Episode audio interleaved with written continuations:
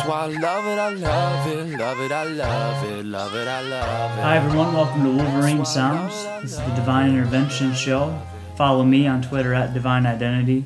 Co host Craig Compton, follow him at Craig Compton underscore. As always, go to wolverinesounds.com check out all of the podcasts and follow us on Twitter at Wolverine Sounds.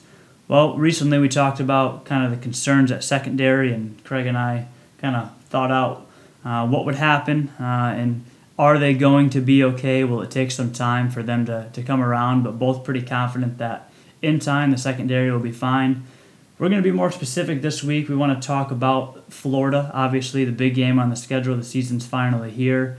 And we want to talk about, let's say, three things that uh, we're looking forward to going to the game. Craig, you want to you want to start us off with with uh, item number one? I think the first thing that I'm looking forward to, I'm kind of an old school guy. I like uh, tough physical football. So naturally, my first thing I'm looking forward to is the offensive line. And if they get that push off of the snap, if they're able to create gaps, if they're able to give the quarterback, Wilton Speight, who I believe will be the starter, uh, time to throw the ball. I know a lot of times in the you know past few coaches, the offensive line has really been a a weak spot, and if your offensive line is no good, your whole offense is is bound to fail. Um, but for so long, Michigan was a you know an offensive lineman powerhouse, uh, and I believe that they're getting back to that point. They obviously lost some key pieces from last year's team, but I think that they still have some good good key pieces this year. So I, I look for to see how they how they handle this first game. Yeah, going off the offensive line, I'm I'm interested in watching them and how uh, they work for for getting that running game going. I think that uh, if you've got a guy like Wilton Speight, uh, who expected to be the starter by many, uh, he can throw the ball. He showed that multiple times last season. It's just what version of Wilton Speight we would see. But either way, the running game has to establish at some point. The quicker it does establish, the more room it gives a guy like Speight or whoever the starter could be and so, can the offensive line get that push? Can they create the holes? Uh, can a guy like Chris Evans or, or Ty Isaac, Kareem Walker, I mean, whoever it's going to be, there's, there's a ton of names that have been thrown out there. Uh, we've both given our opinions, obviously, but how soon does it get established? Because if Michigan can run the ball successfully in the first game, I think that shows great things for the offense in general. And I think that obviously it's going to give confidence to, to some of these guys that are looking to to fill in all of the carries that are left void by De'Veon Smith, who's who's uh, who's now left the program. Uh, so I think going off that, it's easy to talk about the offense, and so that's my point that I want to bring up and what I'm looking for is is just how many points can can get on the board. Uh, there's Florida fans who, who want to say that Florida's going to win by double digits. Michigan fans think that Michigan's going to win by double digits. Craig, this could end up being a three to three ball game at the end of regulation, and we could see some overtime. It you, could. You're it old school. You you probably like that. I would love that actually. I, I love slugfest games. Um, I think that the offense is going to have to score more than last year, obviously, because I, I don't think the defense will be quite as strong. But um, you know, I wouldn't be mad about a, a three to three game at all. The the Wisconsin game last year, that was like my dream game. Loved that game. Uh, the high scoring games, I don't really know what, what to make about those because is the defense playing bad or are they just gassed because the offense is scoring so quickly and so much? Um, so I, I would rather see a close game, maybe not three to three, but something like a, a 17-10 or something like that, um, where you can truly evaluate the offense and the defense versus one just killing the other. Yeah, absolutely. Some of those high scoring affairs, uh, you feel I feel like I get more nervous when, when a game's like thirty three to thirty than I do when it's fourteen to seven, uh, because at least when the fourteen to seven points aren't going up at will, and so you're kind of relying on the defense to make stops. But I would like a, a few more points than maybe a seventeen to ten or a fourteen to seven. I do think that obviously the more Michigan scores, the the better chance they have, and uh, more points equals a win of course, but I do think that scoring near that uh, high 20s to, to 30s range, maybe mid 30s, definitely beneficial.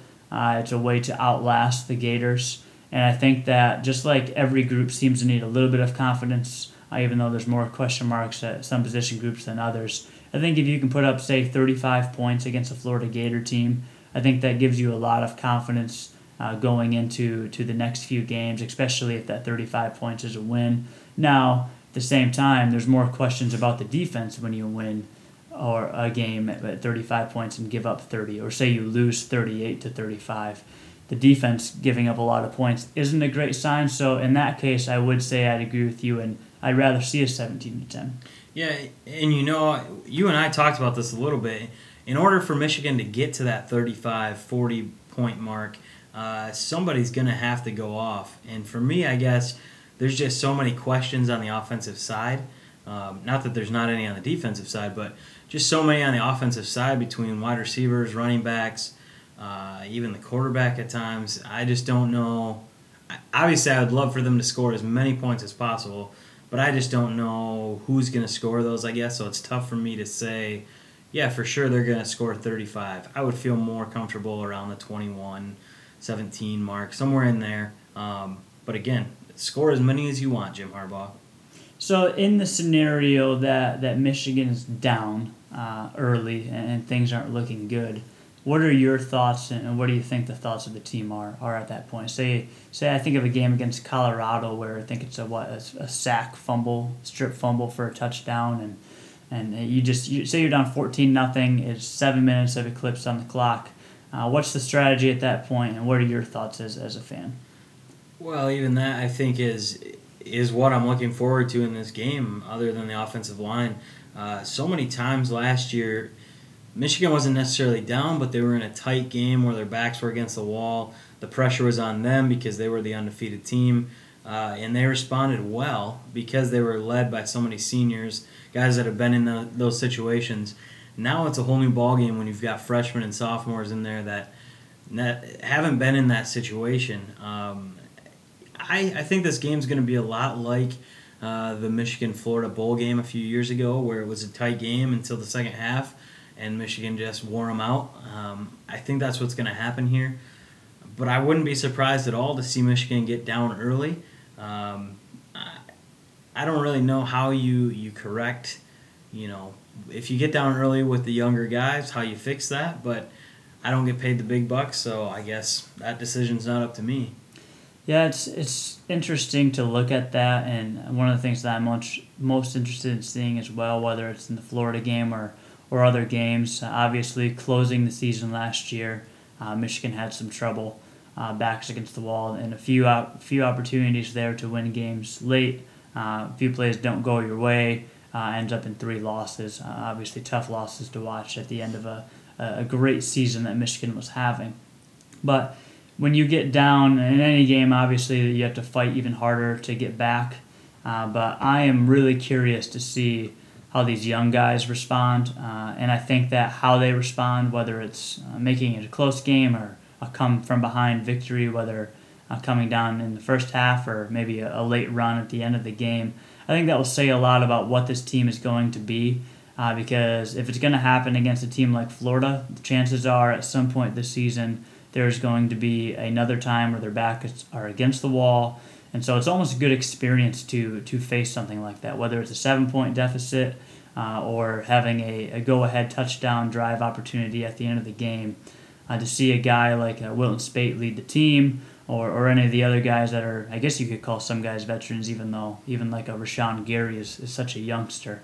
Uh, it, good to see how they will respond, but hopefully, Craig, uh, we don't have to see that because I would rather just have it be, I don't know, what, 21 to 7. You okay with that? Sure. Absolutely. So, do you have? I'll put you on the spot here. Do you have a score prediction?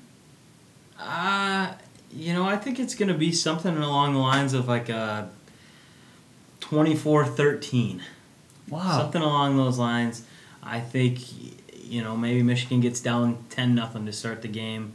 Uh, maybe go into the locker room 10-7 and in the second half Florida gets a field goal. I don't know. Um, Oh, I, like I don't think it. I think it's gonna be a big win. Um, I guess big in parentheses, It's not going to be a 41 to 7 like the last time they played, I don't think. Uh, just because of the inexperience, like I said, it's hard for me to predict a blowout. Um, as much as I, I want that to happen, and I hope it does, think it'll be a lot closer um, until fourth quarter or so, and Michigan will just pull away.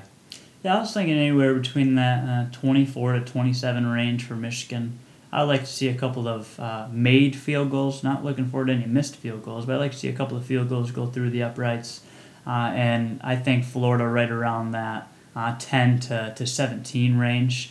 I do think it will be a, a lower scoring game. Uh, I wish it would be uh, a 41 to 7, like you said as well, but that's not my official prediction. Obviously, I gave a, a range there, but Craig, I think what we'll have to do is announce our predictions and say, hey, Florida fans, save this. This is my prediction, and we'll make sure that you guys all see those as you follow Wolverine Sounds. And so that will wrap up uh, this week's podcast. Obviously, we're looking forward to the big game on Saturday. Those are the three things we're looking at.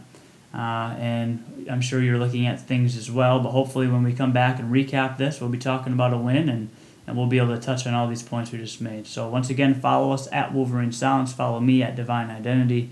Follow Craig at Craig Compton underscore. We'll catch you next week. Go Blue.